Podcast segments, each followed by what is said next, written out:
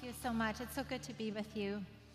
And I do want to bring you greetings from Craig and Travis and Corey.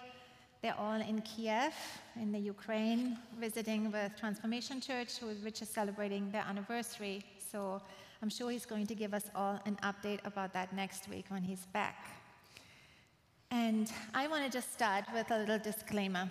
You have most likely heard at some point in one message or so that I am a runner and always serves for a good sermon illustration somehow.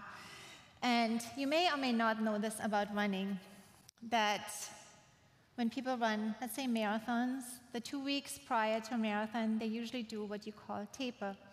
That means you run less so that your body rests, and it means you eat more carbs so that you are full of energy when you get to that race day. And everybody looks forward to taper time because you really need that break and you need that extra nutrition. And yet, I have found in many, many, many races that I have run that that last week, those last few days before the race get really tough because I am bursting and I want to get to that starting line. And I am just full of excitement and anxiety. It's kind of a funny mixer. And so I had to think back, and I felt like this week felt like one long taper leading up to today. I've been waking up in the morning with this message of grace on my mind and on my heart, and it's been kind of all consuming. And I couldn't have waited another day to share this with you. So I feel so honored and, and blessed to be able to talk to you about grace. I couldn't think of another topic I would rather talk to you about. But before we do that, let's go to God in prayer. Yeah, Heavenly Father, we just thank you so much for this day. We thank you for all that we've already experienced this morning. And we pray simply that you give us the grace to understand grace. Father, I do pray that I would get out of the way so the Holy Spirit would use my, my voice and, and what you've put on my heart to um, just to, to share about grace. And Father, I pray that we would all have open hearts, open ears to hear what your Spirit is saying to us. We love you, and may this bring glory to your name. Amen. Thank you. In 2006, I had the opportunity to travel to Dubai to attend a women's conference. Anne Graham Lotz was the main speaker at that conference, and it was a fabulous week. She was so amazing. And then at the end of our time, of course, when you travel all the way to Dubai, we lived in Germany at the time, you want to add a couple of days to do some exploring and sightseeing. So we did, and we did all the touristy things that you could cram into three days. We did an open top bus tour. We did a jeep tour through the desert. We did some sandboarding in the desert. If you ever consider doing that, don't do it. It's really hot when you fall into the sand. It, it's not fun. But then on the last day, we went snorkeling. Now, most of you know that I've grown up in Germany, it's in Europe. So the places that I had visited up until that point were places like Switzerland, Austria, France, the UK, Denmark, Italy. Great places, and they all have one thing in common. The water is very cold. it's usually a little bit darker, and you can't really see what's in it. If there even is anything in it, who knows? But so that day in Dubai, as I put my head in the water and as I started to look around, it was amazing. It was breathtaking. It was like this new world opened up I didn't even know existed. The colors, the fish, the corals, the vibrancy. I was stunned. It really felt like a new world opened up I didn't even know was there. I believe, I know it's a big statement, I believe that it's like that with grace. The moment we have a real grace encounter with God, it's like a new world opens up, and we didn't even know it was there. I'm always intrigued how we can sometimes go on day in, day out, year in, year out, and we do the same things over and over, experience them a certain way. And then all of a sudden, we look at that same thing kind of with new, different eyes. I want to explain to you what I mean. When Craig and I first met, he was what I call an occasional coffee drinker. Now, he'd only ever had instant coffee, and then I came along and I introduced him to the good stuff, like strong German coffee, like Starbucks type coffee. And his life has never been the same since. of course, every coffee drinker says amen. And I was thinking back in my grace, in my, in my journey, in my faith journey. I'd been a believer for over 30 years. I had heard countless messages on grace. I had sung songs just like this morning about grace, probably most Sundays in all those years. But only in recent years, in the last few years, has grace really captured my heart like never before. I didn't even know it was like that. It was like a new world opened up to me. When I hear the word grace now, my heart beats a little bit faster. People that do life with me and know me well, they know that I'm on this grace journey. I'm very open about it. And like this year for my birthday, I got several grace gifts. One person gave me a bracelet that said grace. Another person gave me a devotional journey journal about grace. Another person gave me some scripture card all about grace. So this has become a huge part of my journey. And my prayer is for each one of us that we would be awakened to that gift that God wants to give each one of us called grace. I want to share three points with us this morning about grace.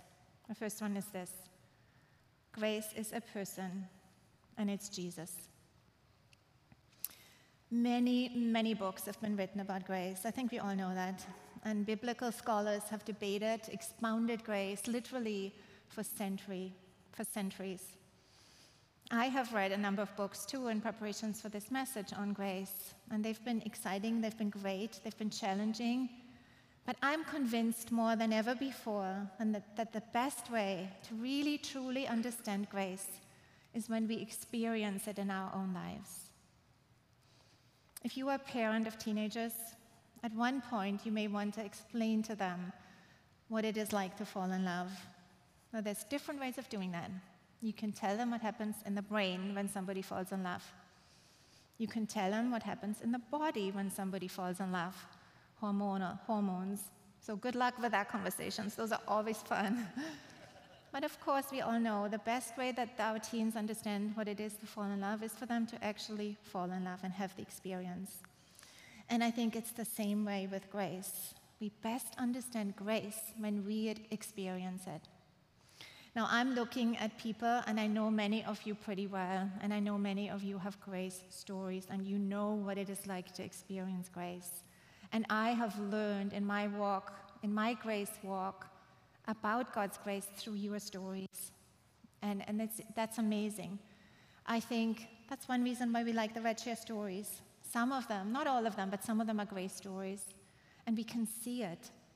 So sometimes we see that progression where a person finds forgiveness and then they find acceptance and even adoption by God through His grace and His love. Sometimes we see that progression from a person who's hopeless through God's grace and mercy finding new hope. Grace. Did you know that the Bible talks over 200 times about grace? I think it's 206 times. The Apostle Paul talks over 100 times about grace, and yet Jesus never talks about grace. That's interesting. And yet, it's so obvious from what John tells us that Jesus is the expression of grace. Jesus is grace. John says this in John 1:14. The word became flesh, the word is Jesus, became flesh and made his dwelling among us. We have seen his glory. The glory is of the one and only Son who came from the Father, full of grace and truth. This word full here means abounding, it means covered, it means filled, and it means mature. Gary Burge, he is a professor at Calvin College, and he often teaches at TLC in Grand Rapids. He actually wrote a commentary on John, and in it, he has a whole passage on grace. And I want to read you something because it's really good.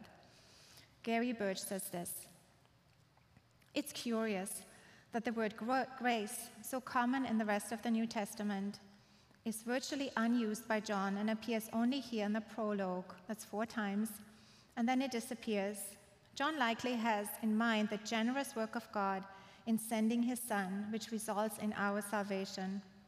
Grace is found in God's coming and working despite the hostility and rejection of the world.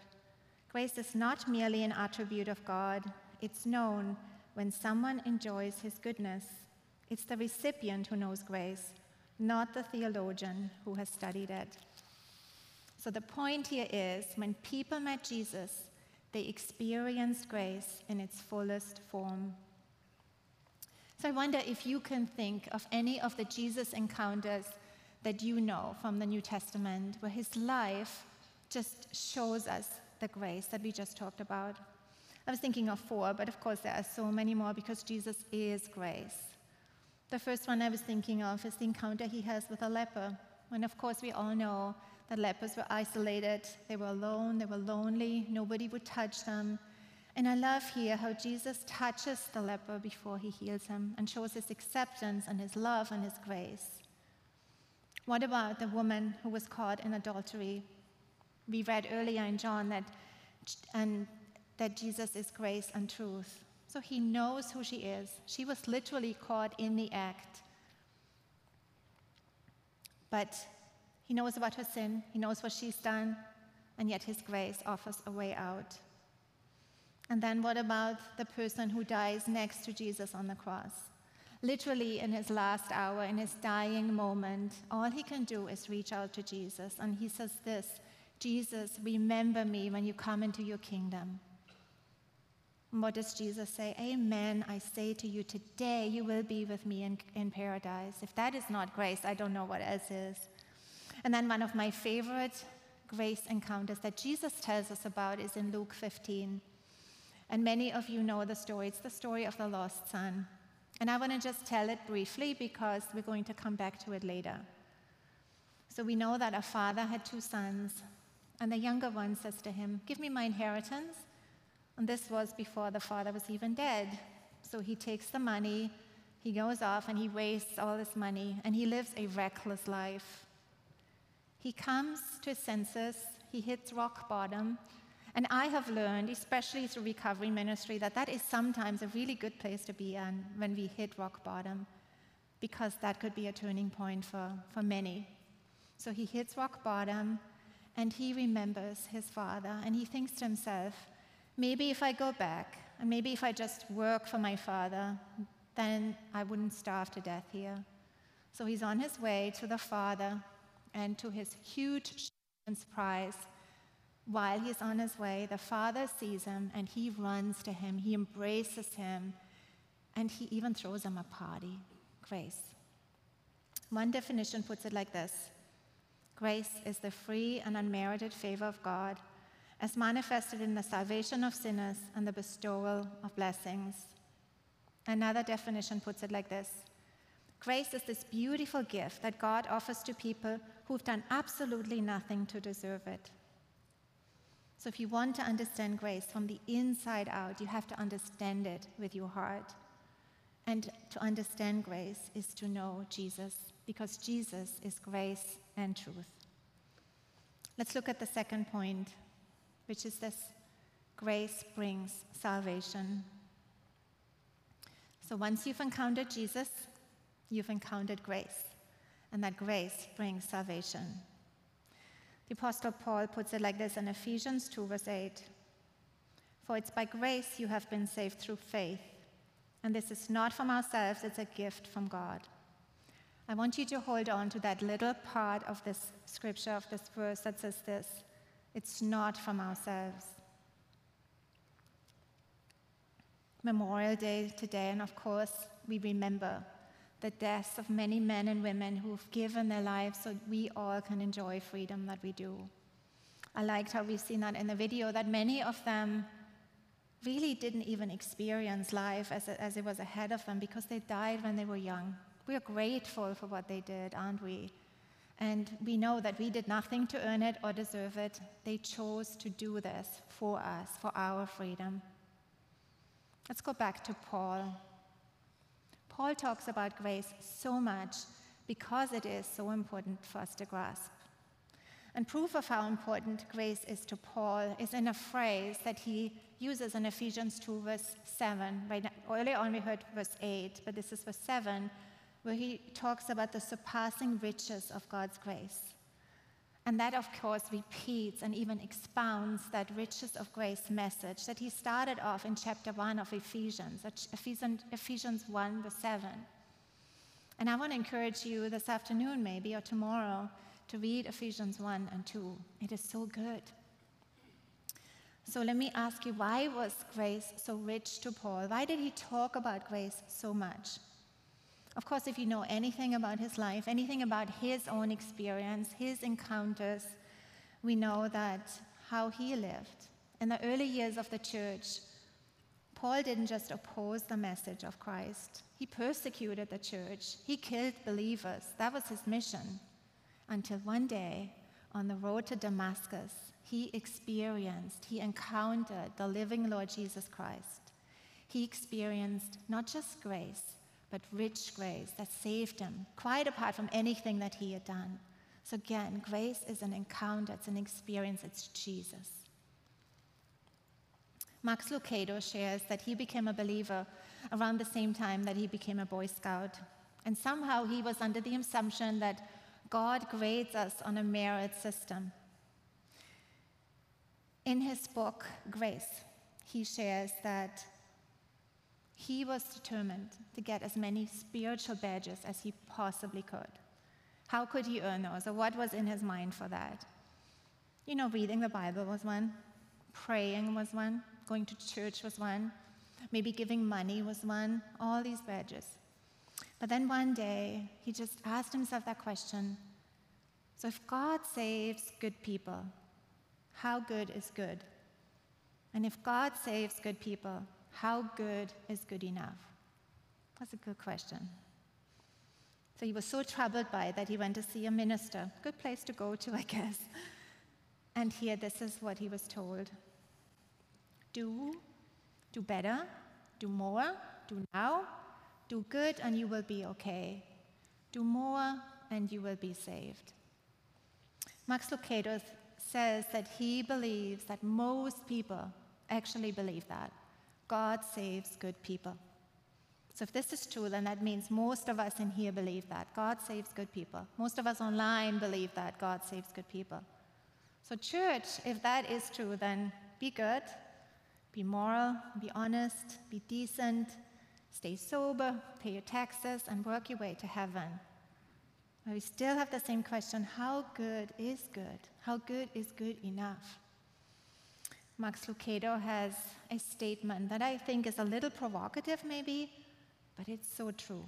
It says this At stake is our eternal destination, heaven or hell, yet we're more confident about lasagna recipes than the entrance requirements for heaven. Let's read it again. it's good out. At stake is our eternal destination, yet we're more confident about lasagna recipes than the entrance requirements for heaven. Ephesians 2, verse 8 says, Salvation does not come from ourselves. So, what does God think of our own efforts and our good deeds? You know, the Bible does talk about our good deeds, and it does say that there is, that God values them in fact, Ephesians 2 actually talks about it, and that is not a contradiction to what we heard in Ephesians 2, verse 8. But our good deeds, even the believer's judgment according to what we've done in this life, is not for salvation. It happens after salvation. And that is a big difference. And a lot of people actually reverse it, and they think that they can or they must earn their way to heaven. It's a big, big difference. And you know, we're not the first generation to, to think about this or to ask that question. This whole doing good and working hard, this is as old as humanity is old. We read about it right at the beginning of, of, of humanity in, in Genesis, and I want to read a passage here. Genesis 11, verses 1 through 9. Now the whole world had one language and a common speech. As people moved eastwards, they found a plain in Shinar and settled there. They said to each other, Come, let's make bricks and bake them thoroughly. They used brick instead of stone and a tar for mortar. Then they said, Come, let us build ourselves a city with a tower that reaches to the heavens, so that we may make a name for ourselves. Otherwise, we will be scattered over the face of the whole earth. But the Lord came down to see the city and the tower the people were building. The Lord said, if, as one people speaking the same language, they have begun to do this, then nothing they plan to do will be impossible for them. Come, let us go down and confuse their language, so they will not understand each other. So the Lord scattered them from there over all the earth, and they stopped building the city. That is why it is called Babel, because there the Lord confused the language of the whole world. From there the Lord scattered them over the face of the whole earth. You know, I think if we're honest, we can understand the people at Shinar. They wanted to make something of themselves. They wanted to make something of their lives. They wanted to make a name for themselves. They wanted to show how capable they were. And surely even God would be impressed with them. At the core of that kind of mindset is that understanding that we can earn our way to heaven. It's a mindset that actually says we don't need God. So, what did God think about that mindset? We read that God came down and he scattered them over the whole earth. He confused their language. That's why I have an accent. Thank you. confused their language. You know, he didn't even destroy the tower, didn't need to, just scattered them. And you know, before we judge them too harshly or look down at them, can we just be honest and say, we live in the same kind of world where people want to make a name for themselves, where they want to achieve great things, that they want to be something and want to be impressive and want to earn their way to heaven? This is not a new thing. And you know, for a lot of people, it seems like not something they want to hear, that all they can bring to God is themselves. As I was thinking about this whole Babel story, I was thinking about a couple um, in, in my family. I think most families have someone that everybody kind of looks up to, holds in high esteem, maybe talks about when, when, they, when, they, when they talk about somebody that they really esteem highly. So in my family, it was Onkel Walter and Tante Hertha.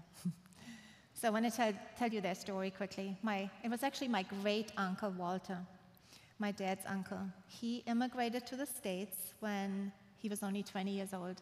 This was in 1927. And he lived literally the American dream because he started off with nothing. He was washing dishes to get by. He married Hertha, she was a fellow German, and they moved to Chicago where they started a photography business. They did really well and they loved skiing, and so eventually they moved to Aspen, Colorado. And eventually they got into real estate and became millionaires. They had a beautiful home overlooking all the mountains in Aspen, and this is where they stayed until they died.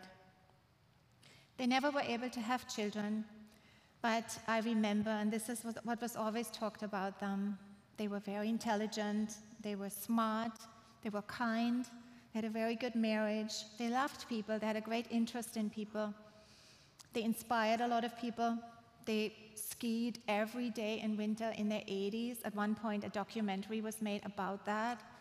And so they lived until their mid 90s, probably because of all the skiing and fitness. And when they died, millions went to charity. Pretty good, right? So my family always talked about Hertha and Walter. So here's the sad thing, at least for me. Here's the heartbreaking thing. In my late teens and in my 20s, I visited them a number of times in Aspen. And we had many, many spiritual conversations. They loved those conversations. And I was a new believer. I got to share my faith in Jesus with them. I got to share with them about the gospel, about God's path for salvation. And here's the heartbreaking thing for me, the sad thing. They were not open to that message at all. Because what would that have meant to them? All that they had built, all that they had made, the name that they had made for themselves, the things that they were so proud of, that would have really meant nothing before Holy God. It would have just been Jesus. And it seemed like too much to give up for them. Now, I want to make one thing really, really clear. None of us have the right to judge another person or to say where they are going to be eternally. That is not for us to judge. In fact, we just heard about the guy who died next to Jesus on the cross, who received salvation in his dying moment. This is not for us to do. That's God's job. The reason for me to share that is just to say that when I shared the gospel with them, all that they had built for themselves were the reasons that they were not open to the gospel. How good is good enough? Romans 6:23 says this. For the wages of sin is death, but the gift of God is eternal life through Jesus Christ our Lord. And Isaiah 64, verse 6 says this All of us, all of us have become like one who's unclean, and all our righteous acts, what could they be? Building towers, making a name for ourselves, giving millions to charities, are like filthy rags. We all shrivel up like a leaf, and like the wind, our sins sweep us away. So, if we see that our own efforts, our own deeds do not save us, what does? The grace of God, the gift of God through Jesus Christ. We cannot bridge that gap between us and a holy God because of sin. But God made provision. It's a provision of grace, and his name is Jesus, who is the one who never sinned, and because of that could bridge that gap. So, Jesus, the sinless one, he did, he can, and he does. And I was just thinking, as we read the story of the lost son on his way back to the Father, it's interesting, but he is actually already making plans for what he's going to say to the Father, for what he's going to offer him, for how he's going to make it better and make it right. And yet, I love the fact, first of all, that he's broken, that he knows who he is, that he knows that he's made a mess of himself. That's a good place to be in for all of us.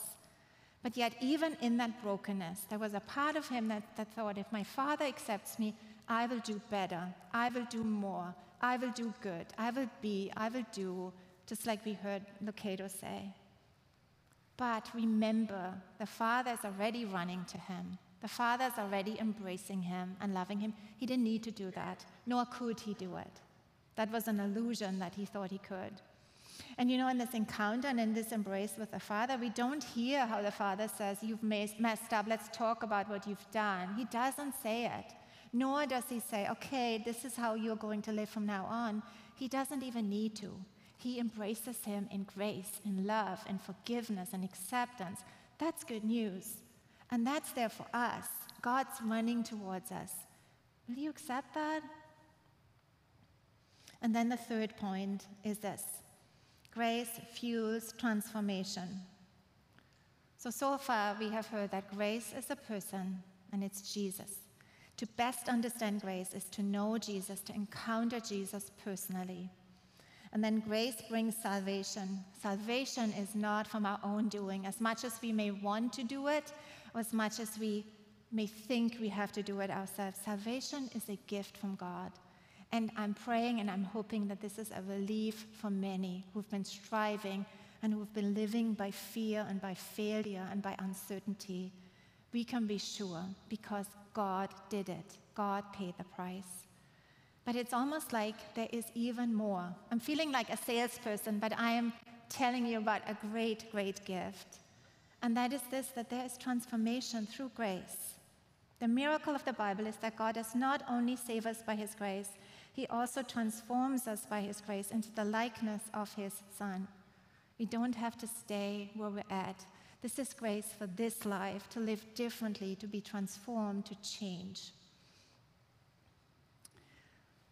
Through CR, I have learned um, or discovered in my own life, but also this one recovery with me. That when we start doing that work on what we call our underlying issues, we often discover kind of a core issue that was there all along that has maybe driven us to some unhealthy behaviors or habits that we have that we struggle with. And sometimes when people start their recovery journey, they come into a program, I hear them say things like this I feel like I'm not good enough. Especially women say that a lot. Or I feel like I don't really matter. Or if people really knew me, they couldn't possibly love and accept me for who I truly am. So this is what I've discovered in this, in this grace for transformation is that the antidote to all of those things that we're struggling with is grace. What's an antidote? So antidote is a medication that it's given to counteract a certain poison in the body. Of course, we think about it when we think of a snake bite. If you're bitten by a snake, you better get an antidote as quick as you can so that you'll not die of that poison. And you know, in the same way, for the poisonous things that we're struggling with, often the antidote for it is grace. I'm going to give you an example from my own life and from my own journey.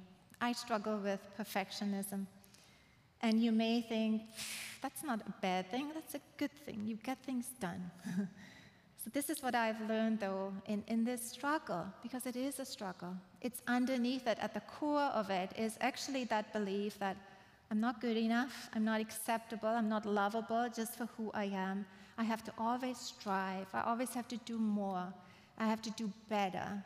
And can I just say, it's not a fun place to be in, it's not a fun way to live life. The do, do, do. So, what does that mean for me when I discover the antidote of grace?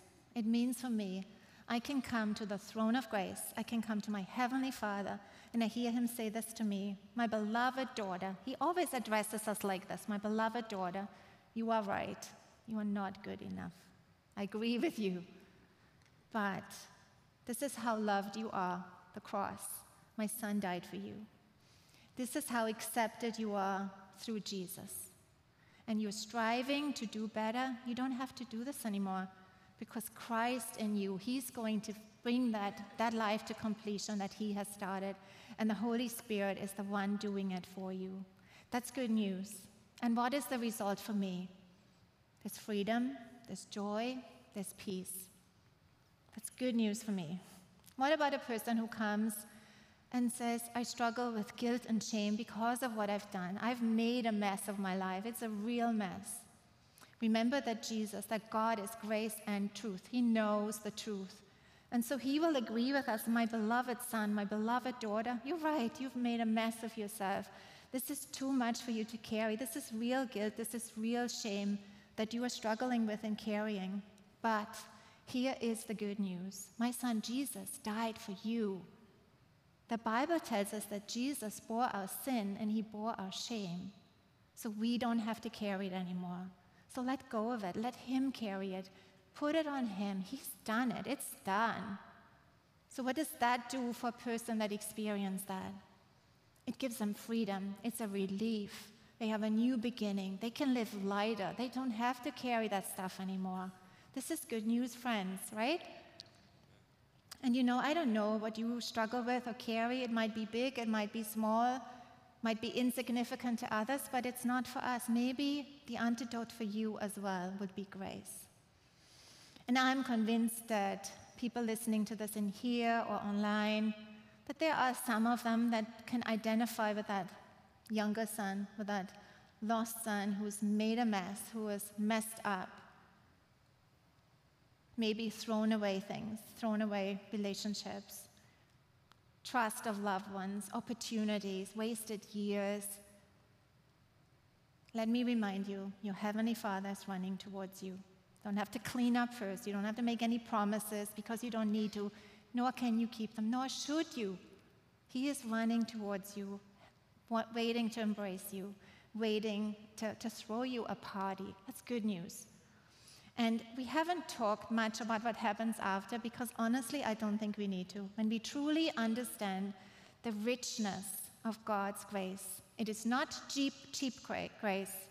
It's very pricey, it's very expensive. It cost God his son, not cheap grace. When we experience that, we don't want to go back and feed the pigs.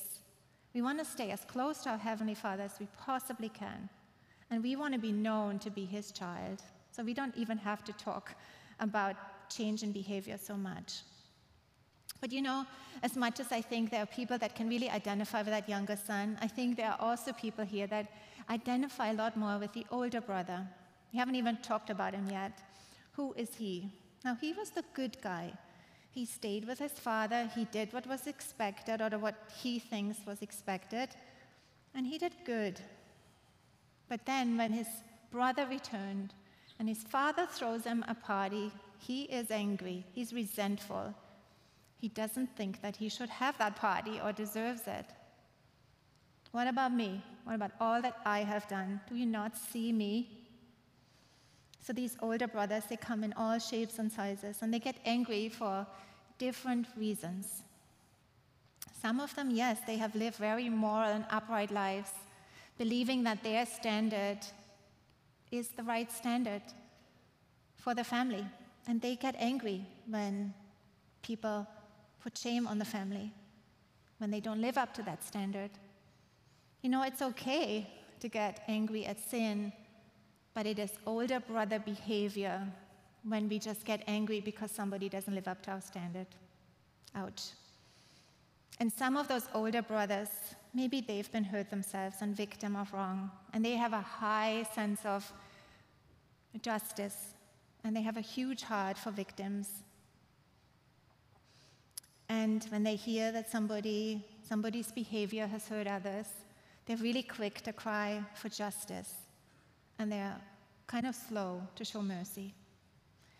Again, it's okay to be angry at hurt that's been done to others, but getting angry and, and not um, giving room for the repentant person to return, that's older brother behavior. And if we lived according to this, if the early church would have lived according to this, then Paul would have never been accepted. Praise God that they didn't. So, older brothers come in all shapes and sizes, and the universal antidote for them as well is grace. And I think the tragedy for many of them is that they have actually never really embraced their identity, who they are, and whose they are. They have the same father as the younger son, the father who is full of compassion and full of grace. Yet they have never really understood that. And if you can identify more with the older brother, then maybe you also feel like, I'm doing the right thing, I've always done the right thing, but it's just that lack of joy, and there's just a lot of resentment and anger, especially towards others who don't live the way that I expect them to live. Can I just say, you can also come to your Heavenly Father, and His grace is going to transform your heart from the inside. And He's going to give you that joy, and He's going to take away that anger and make you into a person who is also full of compassion and love for others. So, again, I don't know where you find yourself at this morning. We're kind of wrapping it up, and, and um, maybe, like me, you have heard so much about grace, but only now do you get a glimpse that this can actually be a whole new world that can open up for you. I want to invite you to, to join me on that grace journey. It's a good journey. And of course, we have said in the beginning that it starts that to best understand grace is to experience it and to encounter Jesus. So I want to invite you to come to Jesus just as you are. Don't clean up first. He is running towards you. That's good news. And then we have said that grace is what saves us. And that's good news. It's not of ourselves. That's good news for those who've been striving all their life, trying to, to attain something that they cannot possibly attain. Maybe living in fear, living in uncertainty, and living a very joyless life. He's already done it. All you have to come is just as you are. That's good news. And of course, we've also said that God's grace also wants to transform our lives here and now. And for many of us, the antidote is grace. And so, whether we identify more with the older brother or the younger brother, it doesn't really matter. What matters is that we come to our Heavenly Father and we know that He is running towards us. And as the band is coming up, we're going to finish off our time with singing a song called Jireh. Jireh means the Lord will provide.